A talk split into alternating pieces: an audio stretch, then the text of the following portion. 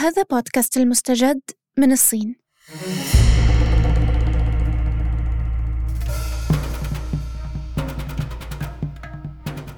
هذا الموسم موسم خاص قصير أربع حلقات بس بنروح فيها على الصين لنحاول نفهمها كقوة سياسية واقتصادية ونعرف شو تاريخها وشو علاقتنا فيها.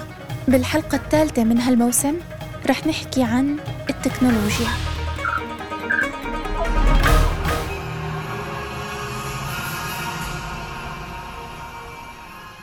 بصيف 2008 كانت الصين عم تستمتع بشرف استضافة الأولمبياد دورة الألعاب الأولمبية الصيفية. خصوصا بعد ما خسرت بالدورة اللي قبلها لمصلحة سيدني بعد منافسة شرسة. فكانت الصين بدها تعوض بدها تكون استضافتها لدورة الألعاب مثالية. كان بدها توصل لكل العالم إنها قوة عظمى. استخدمت بحفل الافتتاح تقنيات عالية. مبهرة. واللي كانت تشرف على هالافتتاح هي اللجنة المركزية للحزب الشيوعي الصيني. الهيئة السياسية اللي بتضم كبار قادة الحزب. يعني ما كان هالحدث رياضي وبس. كان سياسي بيمنح الصين نقطة قوة جديدة ومهمة.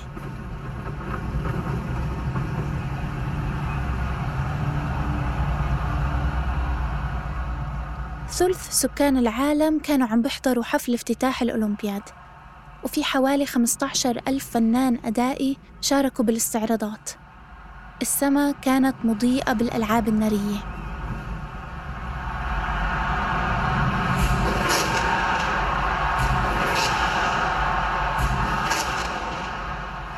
بس الألعاب النارية ما كانتش الإشي الوحيد اللي أطلقوه بالسما يومها. لتكون الليلة مثالية فعلاً على مدار ثمان ساعات قبل الافتتاح كانت بكين متلقة ألف قذيفة في السماء من مادة يوديد الفضة. بلورات صفرة لتمنع تساقط الأمطار.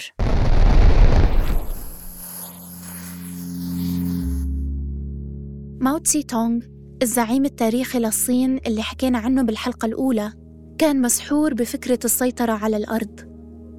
بس كمان كان يقول إنه مفتون بفكرة التغلب على السماوات. التحكم بالمناخ مش فكرة صنعت خصيصا لليلة صافية احتفالا بالأولمبياد. بعد سنوات من موت ماو. بتسعى الصين لإعادة هندسة المناخ في منطقة شاسعة.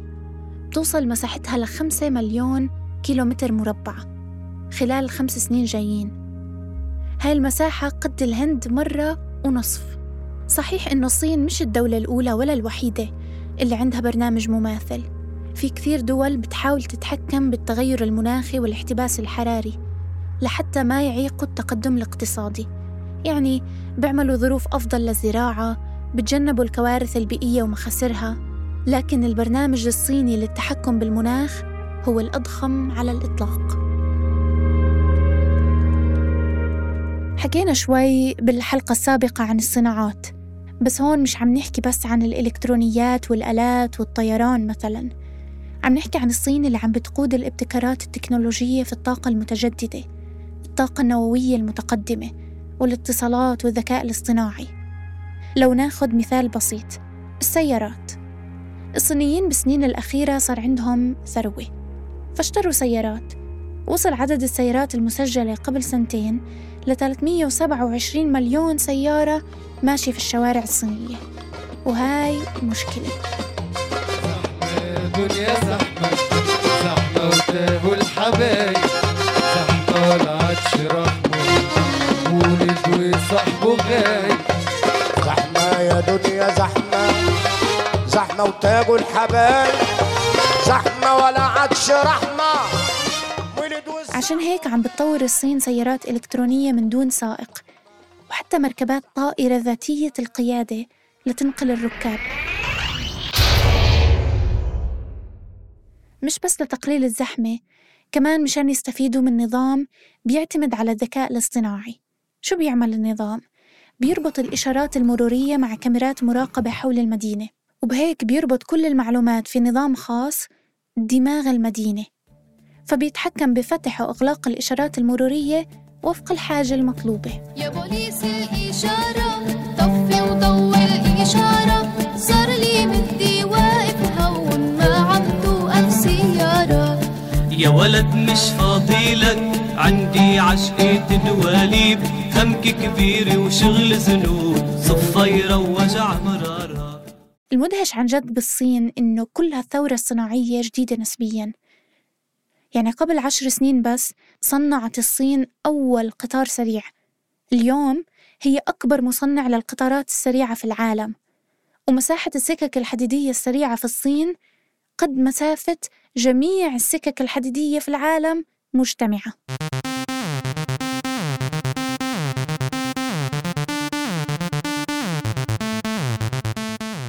الصراحة في إشي مخيف بكل موضوع التكنولوجيا هاد لحدا عايش بدولة على قدها أي إشي بحط العقل بالكف.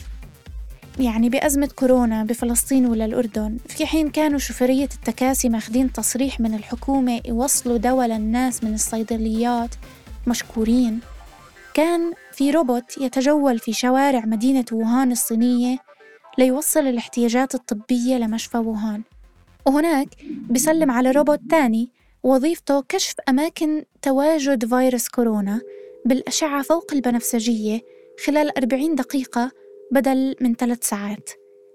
بيطلع الروبوت باخد استراحة سيجارة على البلكون بيطلع بالسما بلاقي طائرة دون طيار درون بتتجول في السما وبتجمع بيانات درجة الحرارة لسكان المنطقة.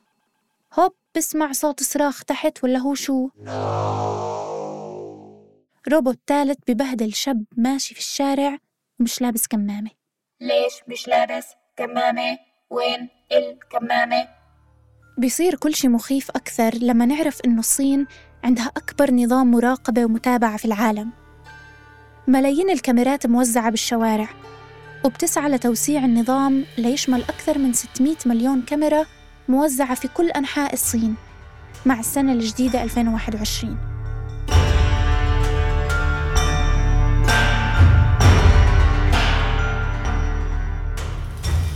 نظام التعرف على الوجوه facial recognition بكل مكان. بكل خطوة بتمشيها في حدا بيكون يتفرج عليك عبر وحدة من الكاميرات. بتحس حالك بستار أكاديمي. يعني إذا جربت تقطع الشارع بالوقت الغلط أو مش من ممر المشاة ممكن كاميرا تلقط وجهك. بعدها بثواني بتشوف صورتك واسمك فوراً على شاشة كبيرة عند الإشارة. تقول لكل الناس اللي بسوى واللي ما بسوى إنك قطعت الشارع خطأ. وين كمان بتعرفوا على وجهك؟ إذا كنت بحمام عام وبدك ورق تواليت لازم توقف قدام كاميرا على مدخل الحمام لتحصل على نصيبك المحدد من الورق. بلاش حدا يسرق ورق التواليت أو يبعزك مثلا. عم تشتغل هلأ شركات التكنولوجيا في الصين على تطوير نظام مراقبة مجتمعي مرتبط مع الشرطة. بتعرف هذا النظام على الناس في الشوارع بسرعة عبر الكاميرات وبيكون موصول مع جهاز الشرطة. فهيك الأمن بيعرف وين المطلوبين وين رايحين وبتحرك باتجاههم. وبيجي معه نظام تقييم إلكتروني للمواطنين. نقدر نقول إنه زي نظام نقاط نجم بقسم الناس لصالحين وغير صالحين. كيف؟ حسب تصرفاتك المجتمعية أو سجلك القانوني. وهذا بيشمل طبعا سجلك المالي حساباتك البنكية شو بتصرف.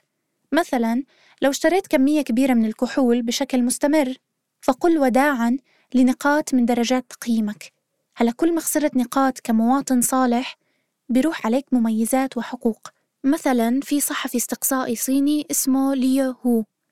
كشف عن قضايا فساد مهمة بتحقيقاته الصحفية وحل جرائم قتل كانت الشرطة مهملة التعامل معها.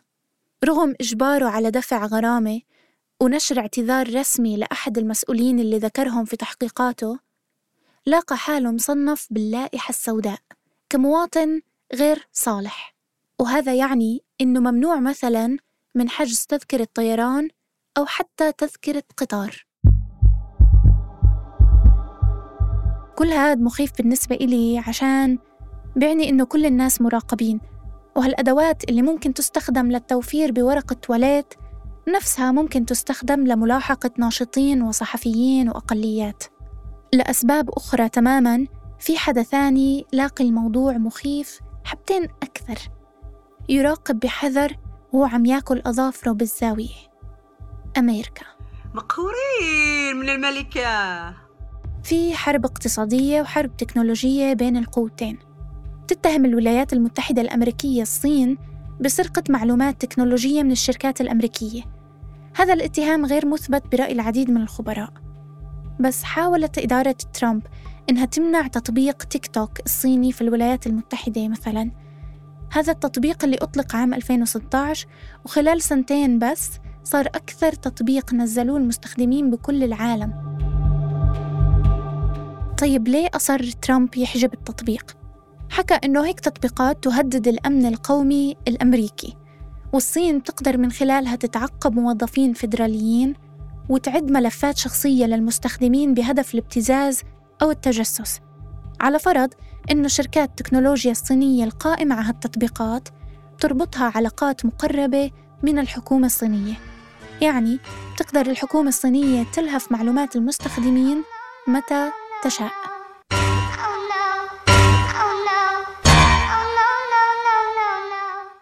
ومين كمان قصة مشابهة جدا؟ شركة هواوي لتصنيع معدات الاتصالات والموبايلات منافسة أبل وسامسونج. هاي الشركة أسسها مهندس سابق في الجيش الصيني بعد تسريحه من الجيش بالثمانينيات. بالسنين الأخيرة مارست الولايات المتحدة ضغوطات تجارية على الصين زي إنه ترفع الجمارك على البضائع الصينية. أو مطالبة الصين بإنه تحط قوانين صارمة بخصوص السرقة الفكرية من الشركات الأمريكية. وإحنا هلأ صرنا عارفين إنه الصين لعبتها البضاعة المقلدة. الموضوع أكبر من هيك وممكن نحكي فيه بالمواسم الجاي. بس خلينا نرجع لنقطتنا الأساسية.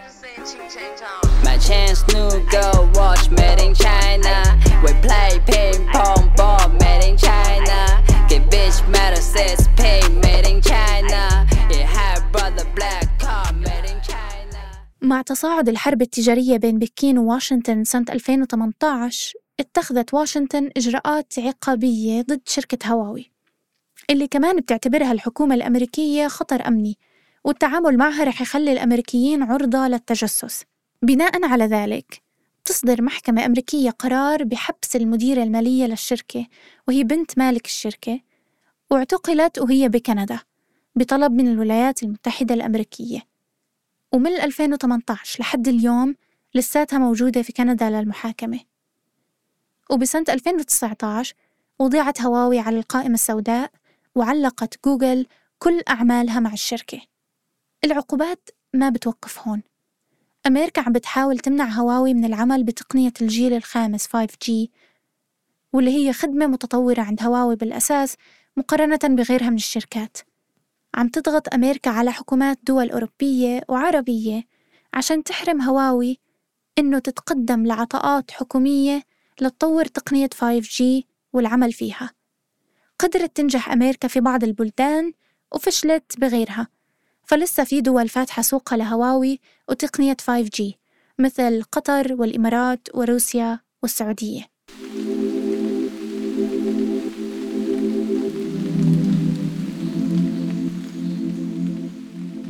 تتذكروا حكينا عن خطة صنع في الصين في 2025 خلال عشر سنين رح تنتج الصين معدات صناعية متطورة 70% منها من مكونات صينية فقط.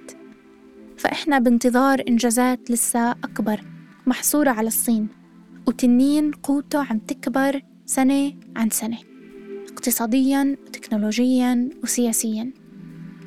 بالحلقة الجاي رح نحكي عن العلاقات الإسرائيلية الصينية. من الأربعينيات لحد اليوم واللي كمان التكنولوجيا جزء كبير منها. واحدة من أعمدة العلاقة بين الصين والاحتلال الإسرائيلي هي التعطش الصيني للتكنولوجيا الإسرائيلية الأمنية خصوصاً.